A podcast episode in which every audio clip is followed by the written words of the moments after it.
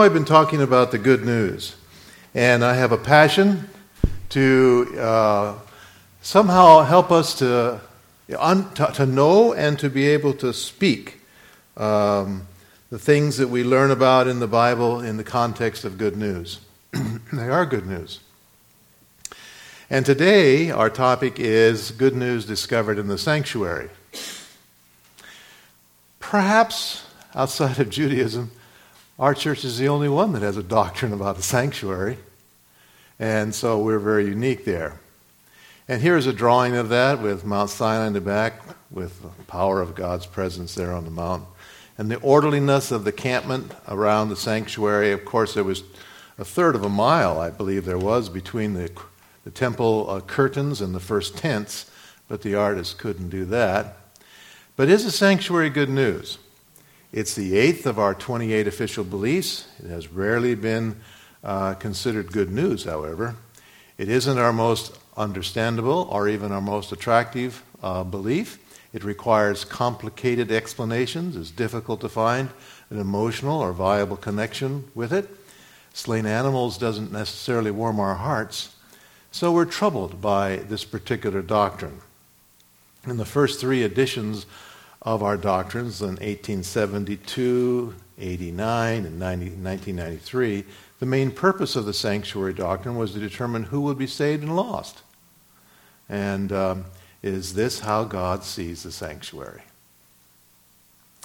Uh, when we are ashamed of a doctrine or seek to apologize for it, it is quite possible we may not understand it right. Our doctrines must be about God, and therefore should be good news. Would you agree with that? Every one of them? In, eight, in 1980, the Sanctuary Statement introduces for the first time the vindication of God as a theme. Uh, so, the thing that I, I want to draw your attention to first here is the end of the Bible tells us a lot about a marriage, doesn't it? Of a pure woman who is now going to be presented before the, her groom. And who's her groom? Jesus. And I heard a great voice out of heaven saying, Behold, the, ta- the what? Is that a key word? The tabernacle? Is that another word for? Sanctuary. Sanctuary.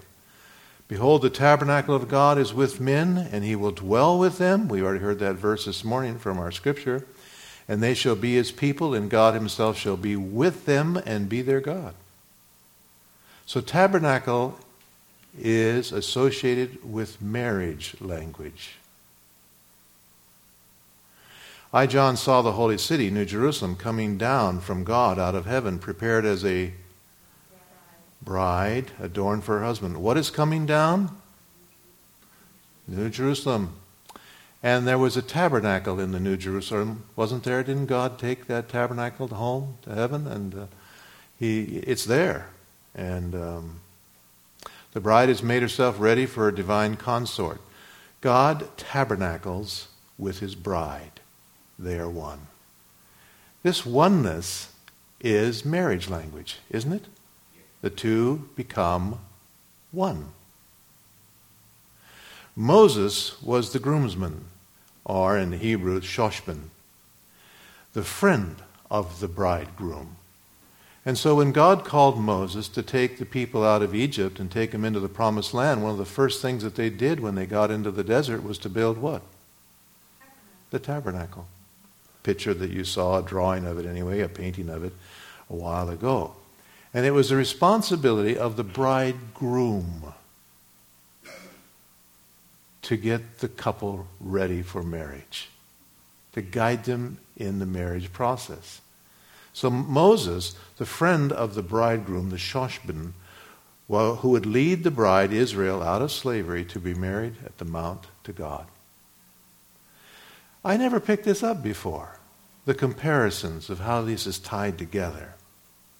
His responsibility was to make all the arrangements for the wedding. That's what the bridegroom was to do. It was his responsibility. A number of things that he did. He had to safeguard the bride and the groom so that no switches could be made. Where did that story come from? no tricks. no tricks. You know, everything went fine. and bringing the bride and groom together to oversee the development and pledge of their vows. And only when that was done, he would go away rejoicing, his task completed, the lovers were together. And how did he do that? God instructed him about a sanctuary as the means to accomplish that. Can you hear me all right? The sanctuary is all about a wedding. I had never picked that up before. The church is the bride. The Spirit and the bride say, Come, and let him that heareth say, Come. The bride says, Come. Come hither, I will show thee the bride, the Lamb's wife. Who's the Lamb? And the bride is? The church. So he carried me away in the Spirit and showed me the great city. There's the bride, the holy Jerusalem descending out of God, out of heaven from God. In the Revelation, the people of God are said to be the guests to the marriage supper. And the whole focus of the book of Revelation is to tell us how they get from where they're at in John's day to that great marriage supper at the end of the book of Revelation. When they're made one, the separation is no longer there, they are one. How important that is. And it's called a marriage supper. And you remember at the marriage, I remember my marriage supper. Do you remember your marriage supper? I've, have I told you this story before? We got married in the Loma Linda University Church. Uh, her parents used to, her dad used to practice there at Loma Linda, and um, so they knew a lot of people at Loma Linda. I didn't know anybody, but they did, and so we went all the way down to Loma Linda. This gigantic, have you ever seen the University Church? Huge church. Little tiny wedding going on in this great big church. and, uh, and I remember um, there was a very nice man who was the baker. Strange things that come into your mind as you think about, go back. But for a young man, it wasn't strange. It was life or death for me. Uh, on the way, it scared me to death. I was standing in front, my wife was coming down, and I had to sing. And every note I sang was off key. But I was just horrified you know, and I knew that just not too far away was her brother who played the organ, and he knew what I was supposed to be singing, and he was thinking about me singing off key the whole time. Somehow I managed to get through the wedding, and I got this beautiful bride that I still have today, and I love her very much. But we went over to the reception, and here comes this short man, and he's all, he's not dressed up, he's in work clothes, and he comes running over to my mother in law, and he's all upset. The cake, he was the baker the cake had crashed. And all these people, you know, he all of, you know, what was he going to do? And, and he was so apologetic. But there was one thing that stuck into my mind about that. I wasn't so worried about the cake crashing. I had my wife already, so I thought that was okay. I could leave it out the cake. But he handed my mother in law a $100 bill. I guess that's what it cost to do cakes in those days. And my mother in law handed it to me. I could have a honeymoon. Hmm. Christ receives the New Jerusalem, the capital of his kingdom, prepared as a bride adorned for her husband. And this is a part of what the sanctuary is all about. The followers of Christ are to wait for the Lord when he will return from the wedding. And in Matthew 22, uh, the marriage is introduced as an investigated judgment is clearly represented as taking place before the, um, judgment is clearly represented as taking place prior to the marriage. And so the sanctuary is the preparation for the wedding. Um, previous to the wedding, the king comes to see the guests and to see if they are all attired in the wedding garment, the spotless robe of character, washed and made white in the blood of the Lamb. That's sanctuary. And you remember what Hosea said, I will betroth you to me forever. And there you have Jesus on suspended on a cloud, an artist depiction, coming before the Father to receive his kingdom, his bride. Okay, go back to the wedding, tabernacling. God is tabernacling, veiled behind three uh, progressive compartments the courtyard, the holy place, and the most holy place, which we'll look at later on. Through these various uh, compartments, He is tabernacling, He is dwelling, He is with us. The bride, Israel, by journeying through these compartments, discovers all the groom has done to win her heart. Did you hear that? It's a story about the groom. I've often heard the sanctuary is told as a story about that somehow ferrets out all of our faults. It's basically a story about what the groom has done to win the bride. All the things represent him, what he has done. It's amazing to win our heart. It's a story. The extent of his love for her awakens her love to him. The sanctuary is a place where this thing called sin that separates God from the church is removed. The law written is, is written in the heart, and it restores holiness because be holy because I, God, your God, am holy. God tabernacles with the bride in the sanctuary, and he did that for literally 40 years. Now I'm going to take a total left turn here. You ready for the left turn? Biology imitating theology. Doctors may have something to say about this. I'm sure they do. Becoming one. For years and years and years, I've thought about this. If you have an invader in your body, what does the body normally do? Attacks it, kills it. Why is it that the bride's body doesn't attack and destroy the sperm? Why? Why is it that it allows the egg and the sperm to unite and grow? Why is it that the fetus is treated as one with the mother's body? Why does that happen? Isn't that amazing? Is God involved with this? Because the mother mysteriously recognizes sperm as self. The woman represents a church, a sanctuary, where the groom can entrust his offspring to be nourished until they are strong enough to be born. Think about that, that says. Have you had difficulty seeing the sanctuary as good news? As you think back, your understanding of the sanctuary, have you had difficulty with that? Finding the good news in the sanctuary? Maybe you, you have found some special things there that really are good news, and uh, I'd like to hear those. Uh, how does picturing it as a wedding ceremony perhaps have a change in the way you look at it? That seems like it's a total different scenario. If I walk up to the, ta- uh, to the tabernacle, the sanctuary in the wilderness, I'm bringing a sacrifice, and there's going to be death. Right? And, uh, and maybe I'm going to lose this one because I'm the oldest boy and whatever it is, and I've raised this thing, that I'm now going to be a part of taking its life. But going to a wedding ceremony, that can be stressful to men as well. But picturing it as a wedding ceremony might change the way we look at it. See how Jesus is wooing us back to Him. That's wonderful. And as you stop and think about it, think about it with me just for a moment.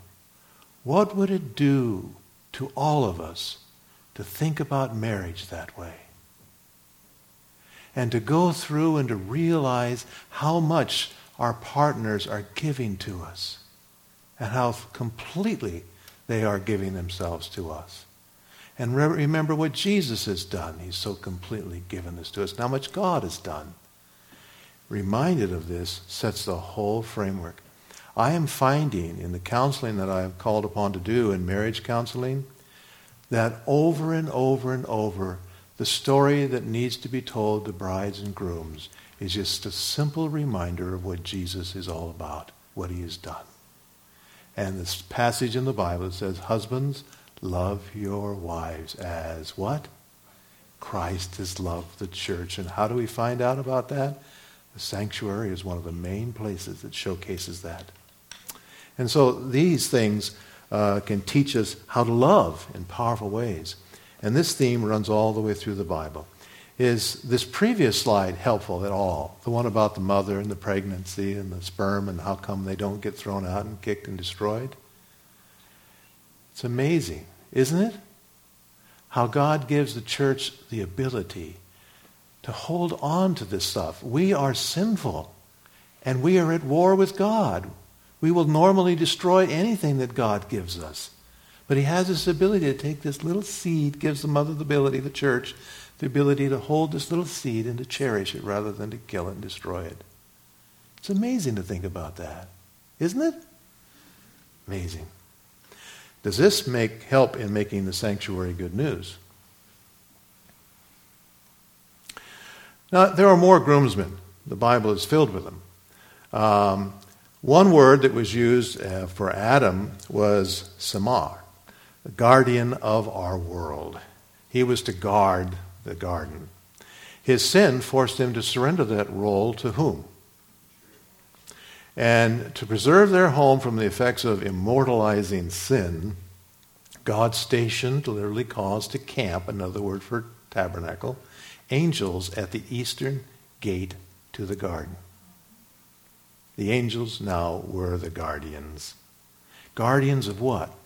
They were tabernacling so that what was there would not be destroyed.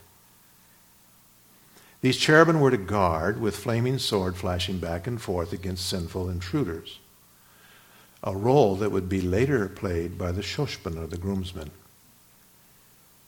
Adam, once the Samar of Eden, is now exiled from it, and cherubim guard it from him.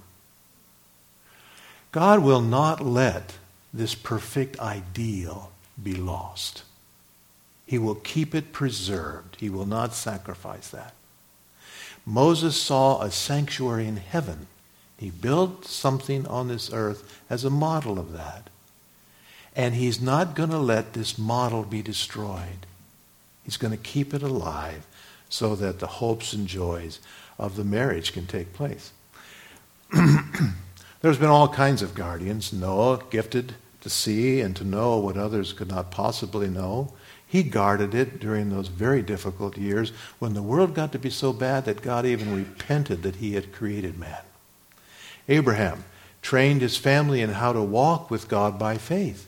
And those simple times when he would have his children and grandchildren on his knee talking to them gave them an opportunity to understand about God as Abraham told the story about God, just like the sanctuary tells the story. And as he did that, the wedding between the child and God started to be formed. How beautiful it is. They became one. Abraham was God's friend. He knew God personally. And then you find Jacob. Remember, Jacob was a troubled boy, troubled man.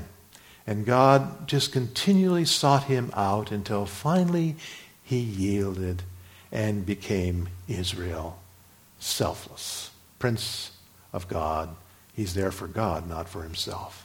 Then you remember Moses, the giver of the law. He was one of the groomsmen, and boy, did he have to labor hard, didn't he? To try to teach those people what it, God was like. It was a very difficult task to do, being a guardian. And someone in a wedding capacity, the groomsman, who is to bring the two parties together. Joshua, he was such a faithful servant and leader, following in the steps of mighty Moses. And bringing them into the promised land and helping them to establish themselves. Then you find Daniel and John. What amazing guides they were to tell the story and tell the pictures. And Paul, an enemy to the greatest evangelist and theologian the world has ever seen. And he was able to say, I know whom I have believed and am persuaded. And so he would tell the story as well. Do you see the picture here? Is that always in order for the wedding to take place, it can't take place without people there to kind of be guardians, to be the ones that tell the story, to keep the story alive, to keep the hope alive. I've been very much involved in that lately in some counseling that I'm trying to do. Henceforth I call you not servants, for the servant knoweth not what his Lord doeth. I have called you friends. All things that I have heard from my Father I have made known to you. That's exactly what the shoshban were supposed to be. And we're encompassed with a cloud of those kind of witnesses, Hebrews chapter 12 said, right after chapter 11, when it goes through that whole list. And uh, God has given us so many of them. And let's, let's continue to look at some of them. You see them in the stories that the pictures tell, down through time. There they were. suffering all kinds of different things as they labored to tell the story about God. Daniel in the lion's den, Paul, the road to, uh, to, to Damascus, the disciples in the upper room, the missionaries uh, uh, down through history that particularly these might have been over in the Waldenses, I'm not sure. And then also just down through time, there's always been these Shoshmen. And there's more. I mentioned John the Baptist. He who has the bride is the bridegroom. But the friend of the bridegroom who stands and listens for him rejoices at the sound and the voice of the bridegroom. So then, my joy is complete. He must increase, I must decrease. He was a bride's, or a, a groomsman. The Apostle Paul, for I betrothed you to one husband. I wish to present a pure maiden to Christ, he said to the Corinthian church. Um, he was to guarantee the chastity of the bride. He will do all that he can do to make her pure for Christ. Have you met any groomsmen in your life? People who sense it's their responsibility to get the bride ready and who care about preparing people for that? That's what it's all about. Jesus' disciples were that way, the Christian church. And look at there's been stories out through time. William Tyndale is the one with the big beard down there. And what sacrifice did he pay? And what did he do? Translated the Bible in the common language. He was a groomsman. His task was to get the bride ready, and that was the task that he had to get the Bible. We still have his evidence of his work coming down to us today and the work that he did. And who can, who can uh, estimate the amount of, of uh, uh, uh, influenced people like uh, John Wesley, who traveled house to house, you know, on a horse to tell the story, and Martin Luther, who stood pretty much alone for a long time. And then you have, even in the Seventh day Adventist Church, 70 years she stood. 35 of them beside her husband, 35 alone. What did this woman have to put up with? In those years. If you know anything about it, you realize it's not an enjoyable task. But it was the joy that was set before her that enabled her to do that. Well, who have been the groomsmen, the ones that prepare for the bride and the groom to get together in your life? Who have they been? Oh, I see a finger pointing. Sister to brother, all right? And you can think of some? You think of people that have had that role. It may be in your family, like we've mentioned here. It may be others, teachers. Uh, uh, uh, our former uh, teacher out there, uh, Roland. Uh, I think people felt about him that way. Yeah. There are people in our lives that do these things, and it's an extremely important role. And they're preparing for a wedding. But in order for that wedding to take place, pretty much this tabernacling has to happen. And one of the best ways that groomsmen can do that is to walk people through the sanctuary, and that's why it's good news. Devoting their lives to helping you to know and to love Jesus, all those kind of people, and others. Whom are you a groomsman or a guardian to? Who do you do this for? God has sent his church, John the Baptist, out, all the disciples out, all these individuals. You saw the pictures up on the screen just a moment ago. He sent them out to do this work. Um, who was it was telling me that just recently that they bring people to the meetings? And, uh, oh, you folks, yeah. Uh, down in Syria, they have uh, such a friendly thing going on down there. It sounds exciting. They have a dinner, evangelism by, it's called Tabletop. And basically, the church members invite their friends and they come and they eat around a table. And then, when they're done eating, there is a presentation, an evangelistic presentation. Relaxing study, but a good study in the Bible. And they're winning souls like no one could imagine. And the church is growing tremendously simply because of something like that. And the members are excited to be a part of that. and so they're groomsmen. devoted to preparing uh, the bride ready. What is it like being a groomsman or guardian? What is it like? It is a lot of work. And a servant is very important, right? Takes wisdom, doesn't it? But also it takes experiencing salvation yourself and to understand it from that point of view and to have a tremendous amount of love for people. One of the things that I find that always gets in the way, if people don't know how to love, they don't know how to receive love either. And so if you can't receive love, you're pretty much lost with Christ, aren't you? You have to receive His love in order to be forgiven, right? So you have to teach people how to love, and that's something that's very important to do. I'm going to take you now to another phase of what I'm trying to present. I'm going to take you through the last week of Jesus' life and show you how during the last week of his life he was doing this very thing that we're talking about. On Sunday, there was a wedding procession. Uh, it's the 9th of Nisan, AD 31. Who's riding into Jerusalem on a donkey? Just as Zechariah had pictured it, to marry his what? His bride.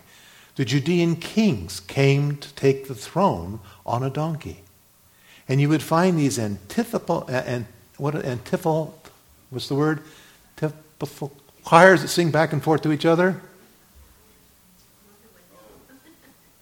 Anyway, you would find a group with the king coming up, and a group on the hill or on on the uh, fortress of the, of the, city wall, and they would sing antiphonally, ah, back and forth. Who is the King of Glory? You know, make way for the King of Glory. Who is he? The Lord strong and mighty. Back and forth.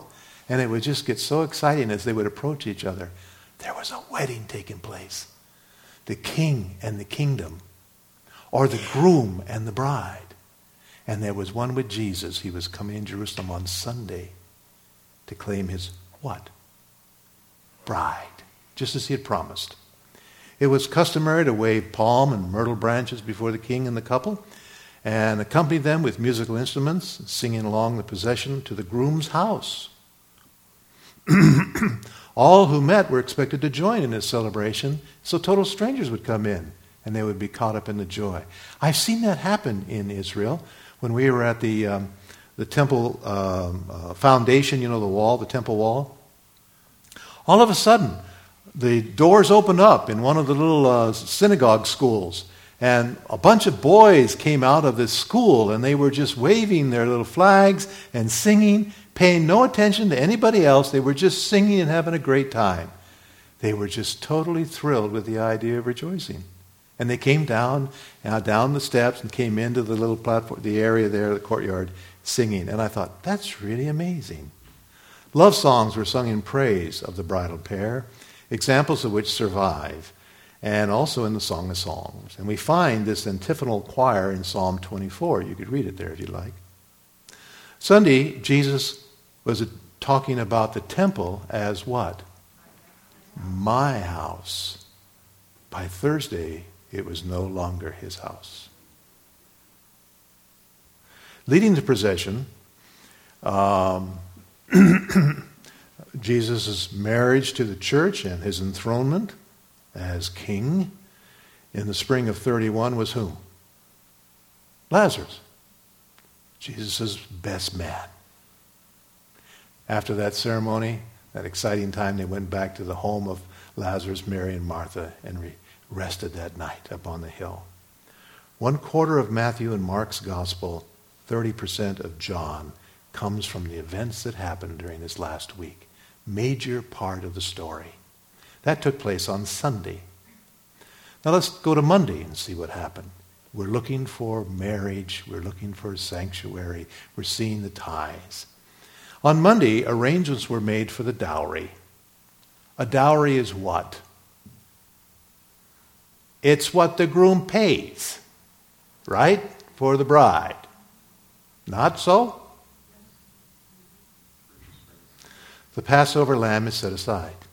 Each pious Israelite householder selects a perfect yearling male lamb, a kid, on the 10th of Nisan, and this was tethered in a public place so that it might be observed by all, ready for its killing on the 14th day, just four days These four days of public display were designed to stimulate conversation concerning the role of the Lamb in the deliverance of Israel.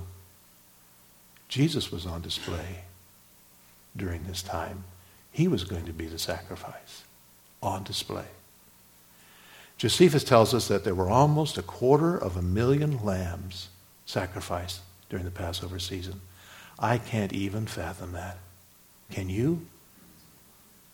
I don't think even Chicago in its best days did that.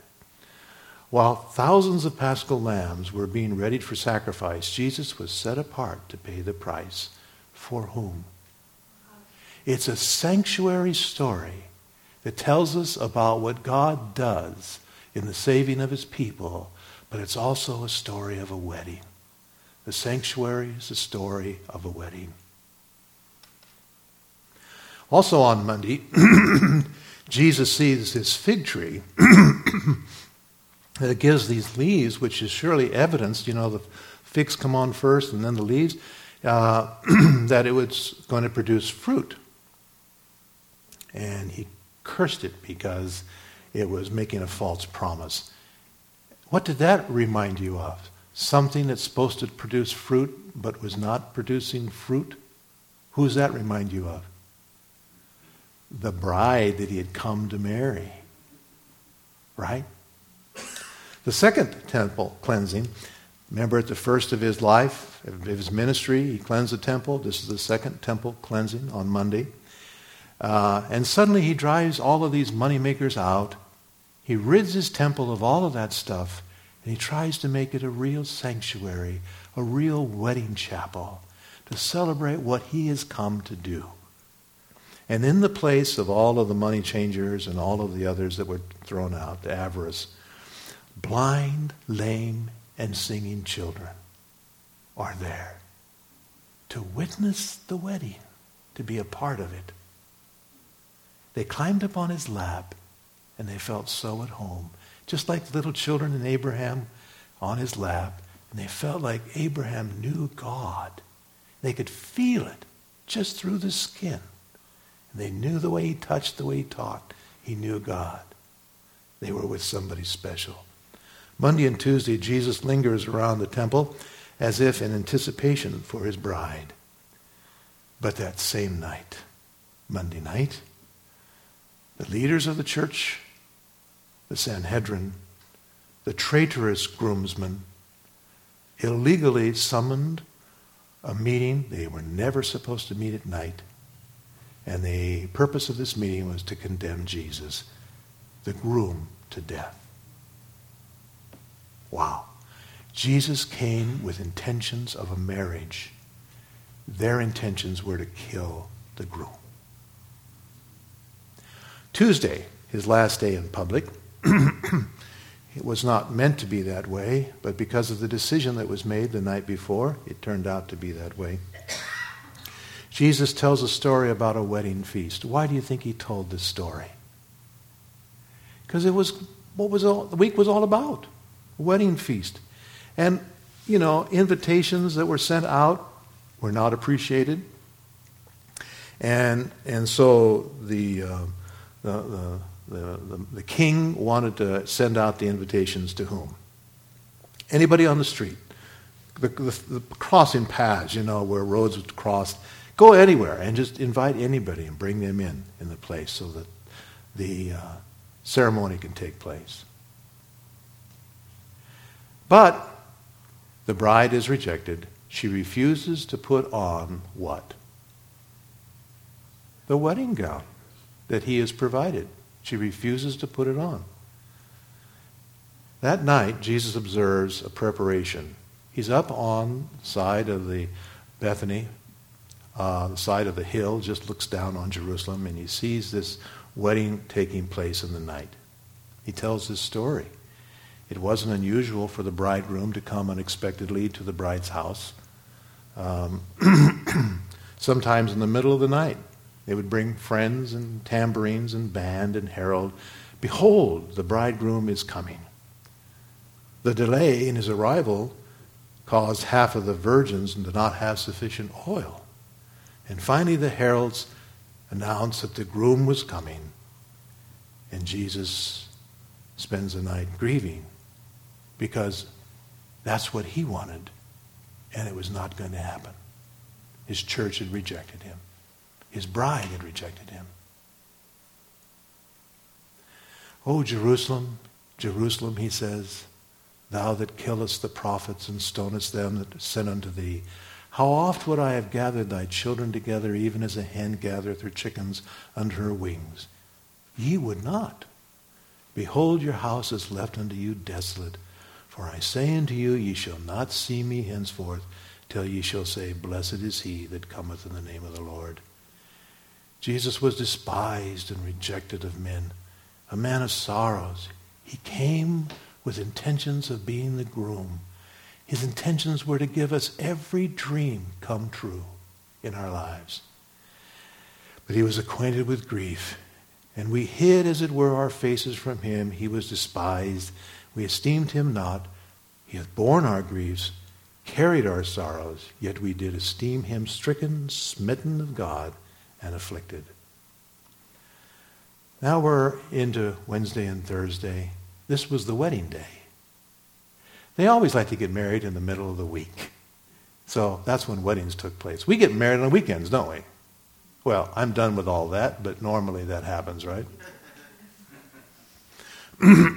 so they were commonly celebrated on Wednesdays. And the reason for that, it gave time, and listen to this, it gave time on Thursday for the Sanhedrin to sit and allow any husband who had a complaint against his bride to come and present it.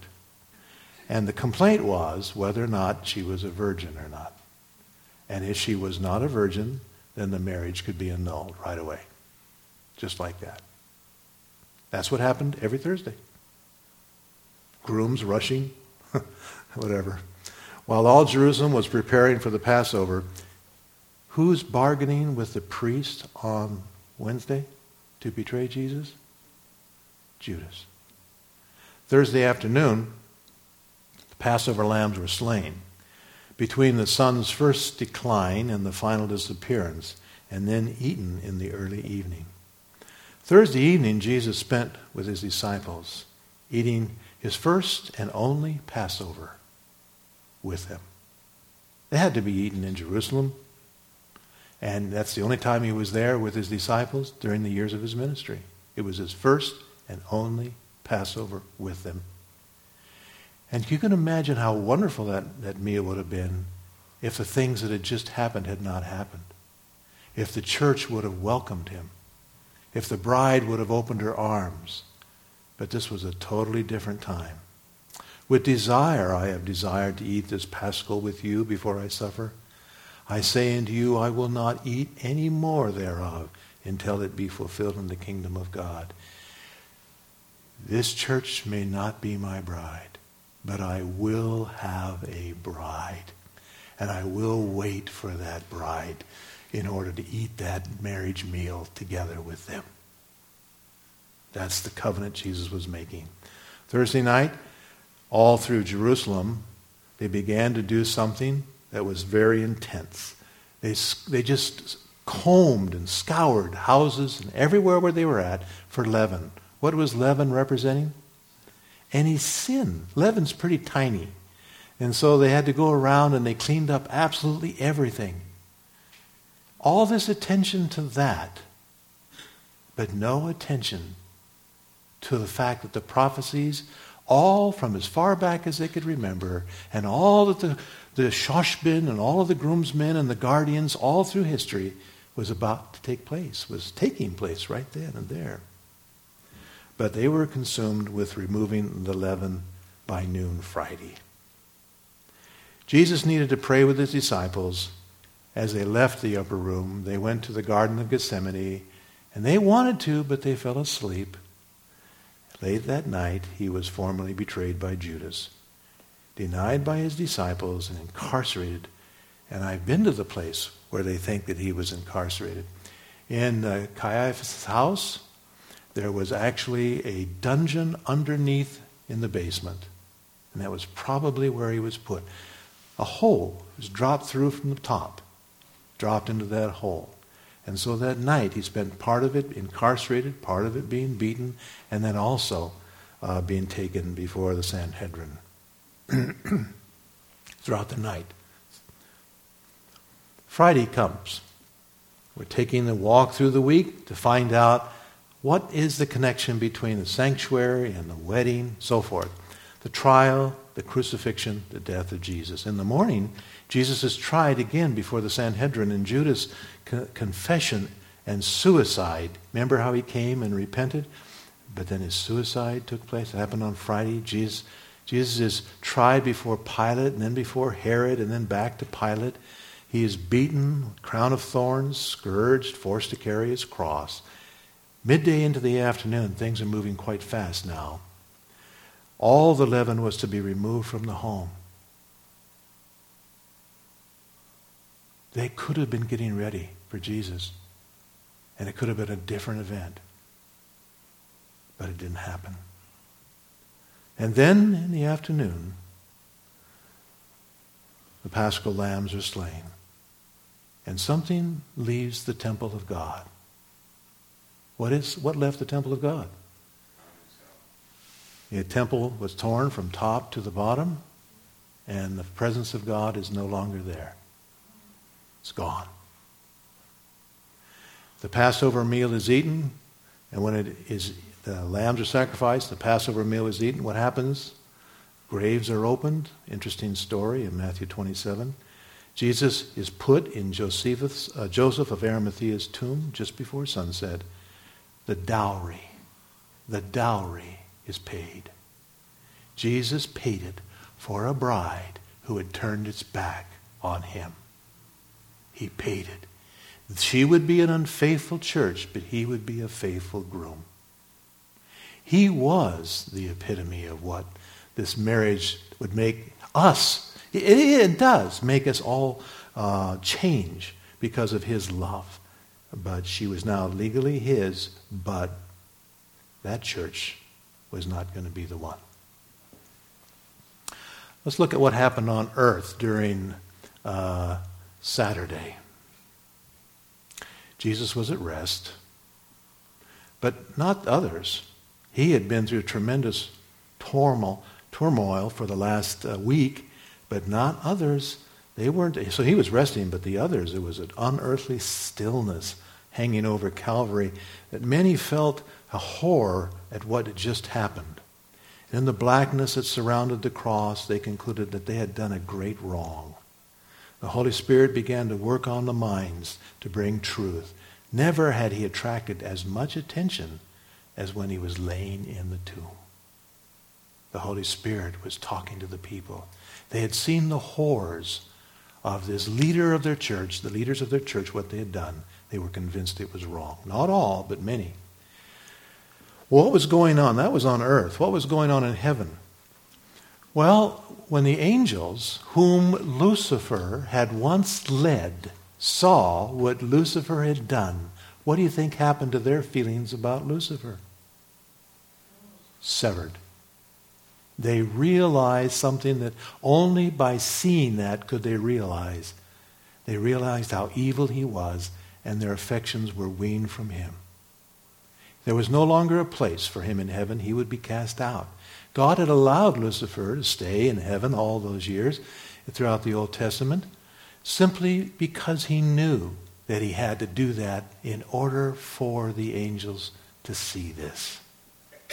Jesus said, It is finished the affection that the angels had towards Lucifer was finished.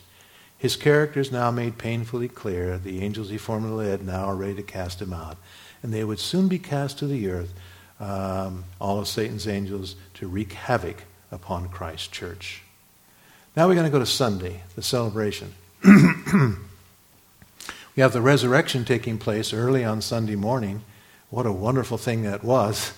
Um, Jesus had a concern on his mind. Was the dowry enough? Was the price that he paid enough? Can you take people and turn them around? Had, I, had his ministry done enough to accomplish that? Had he paid a sufficient price to gain the bride? He must know. And so he says to Mary, Don't hold me back. That's one of the texts that uh, you read this morning or was read this morning. He had to go to the Father to see that. And that speed trip to heaven and back. The bones of the, uh, the saints that were strewn about on Friday, what happens to those bones? On Sunday morning when Jesus came out, what happened to them? Got reassembled and flesh added to them, and they are now people walking around. Who knows when those people lived in their first life? Could it have been a thousand years in David's day? Who knows? Who even knows who they are? But it's this church that's coming out of the ground. This church that Jesus died for. It's starting to assemble. And then there was a wave sheaf. The wave sheaf was a ceremony where the priest would go out and he would take a handful of the barley harvest and he would look at it and examine it to see if it was ripe. And if it was ripe, that would be the Passover. But if not, you know, they would declare another uh, separate month, you know. Pentecost comes 50 days later. Jesus' priestly prayer in John 17 is now beginning to be fulfilled. There will be a marriage, there will be a bride. Um, and you remember, I'm going to go ahead to Pentecost now. Do you remember when Pentecost, Jesus was ascended to heaven? On that hill, the disciples watched, the angels had come down, and when he took to heaven, he took some what? The Bible calls them first fruits. Who are they? First fruits from the grave that he had brought out. It's the church, the first ones of the church. And he's taking them to heaven and he's escorting, and the angels that went, came down to welcome Jesus, escort this group going up. And I have this little thing in my mind that always plays. It's from a passage, and it's just the way I read this passage in, in, in Peter. As they are going up, somebody's being cast out of heaven. Who's that? Lucifer and all of his never allowed to go back. These are going up. The new bride is going up to the new Jerusalem, the new temple. The old angels are coming out, and as they pass, this group is singing just like they did when they went to Jerusalem, singing. And they are, you can read about it in Peter. It's just kind of interesting the way it talks. It gives you this, this uh, visual image of this group passing. And here's the triumphant. Thought it was a failure. No, it's the success. Jesus will have his bride. Wow. Victory. Satan's lies are exposed. Lucifer is no longer a Shoshbin. All through the Old Testament, the reins that used to be in the hands of Adam were turned over to Lucifer. And now he's cast out. The wedding would take place, but it would be delayed. And that's where John the Apostle comes in and he tells us in the book of Revelation a lot of details about that. Well, here's the sanctuary. And the journey that I'm talking about is from the entrance of the court all the way to the most holy place. And the first things that you see when you go there in the courtyard is the laver, representing what? Baptism. And the altar, representing what? Death. There will be no marriage unless both bride and groom leave self. They have to die to self to become a whole new creature. Is that right? Yes. Right.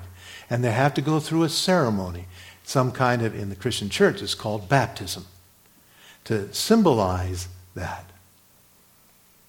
Oh, I'm going backward. What's happening? Doom, doom, doom. What are you doing, computer? It won't let me go forward. Oh, there it goes. All right find out how to do it. Something went wrong, hit the wrong arrow, I guess. And then from there, the courtyard, you go into the holy place. And there you have the three elements that are extremely important in our day to day living. This is sanctuary. Things about prayer, the altar of incense, the lampstand, the Holy Spirit in our life, the showbread, the Word, Jesus is in our lives. And this is how we are changed. We are born again, we are washed, made clean. In the courtyard, we go into the holy place, and our life begins a process of growing into Christ likeness until finally we go into the most holy place. That's where marriage takes place, that's where the oneness is at, and uh, that's the journey that we take. We take that, that's the journey that Jesus took in his life. It's a church, the church's journey, and it's also the, uh, the, the journey of couples the same way. It's about marriage. This is how marriages happen. I'm convinced of it today. And maybe you are too. as you go back and you think about how you have become one with that partner that you're living with, these elements are there. You don't get there without going through these elements. And so the sanctuary is really about a marriage and how that marriage takes place. And Jesus filled that uh, out throughout his life, particularly also in the last year of his life. Does viewing the sanctuary as a wedding help it to be seen as good news? Yeah, we like weddings, don't we? What whom are represented throughout its parts? Jesus, the Father. Everything that happens there represents something that they have done for us. The level of love that they have for us, seeing that does what to our hearts? It wins them, doesn't it? We die to self. We realize, as I have done many, many times, I know you have too, how can I be nasty when God has been so nice? After Jesus done what he's done for me, how can I justify doing what I normally would do? And it's a sanctuary that teaches us that. It's a part of the marriage. What is the goal in the sanctuary? Marriage, the oneness. Go all the way in to the most holy place. Has that been achieved yet? No? Will it be achieved? Yes. Yeah. Was, uh, what is the message today for churches and couples? Same journey. I'm absolutely convinced that we simply don't know how to become one. And the sanctuary teaches us how to become one, how to be married. All the things that are there teach us how to do that. And the same thing for churches, to be a church. If the, uh, they were so concerned about the details that they lost the big picture, the Jews in Jesus' day, the people in charge of the temple. How is all this good news? Tell me, how is it good news? Is it good news? How is it good news? It proves Jesus is coming back. Yeah. It, it, it, it reminds us that the marriage will happen, right? Because in Revelation, you have the passage that the bride has made herself ready, you know, and there will be a banquet feast, so forth. It will happen. Jesus is still committed to that. He's gone to heaven to finish the preparations. What else is good about it?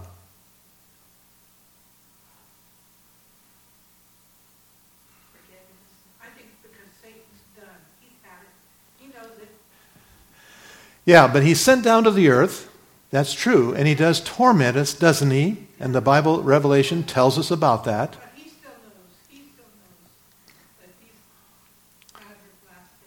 Yes. And Jesus is pictured in the book of Revelation as a conqueror, isn't he? Yes, he's the winner. And so we've got a groom that will take us through. He's committed to take us through. Yeah. And what was the other thing you mentioned? Yes. That's good news. So the sanctuary, instead of thinking about it so much about, you know, this sacrifice for all of this and it's my, you know, all the stuff that we have, you know, boy, I don't know why it got presented that way to me, but it did. And by good people that meant right. But it's really about a marriage and getting people ready for wedding. And that's it. Thank you very much. And I just pray that all of us, you know, as we go through uh, our, our, our lives, as we go through our teachings, and we try to explain what Christianity is to others, that we make sure that what we say is what? Good news. It's so important that we say it the right way. What were the Jews saying in their day? They were so concerned about the noise in the temple, the dirty people in the temple. They were concerned about that. Leaven was such a big issue. And all of these things sometimes tend to completely occupy the church. And they send messages out. And they send messages that are not good news. And it's only good news, which is really gospel, and um, that we must hang on to.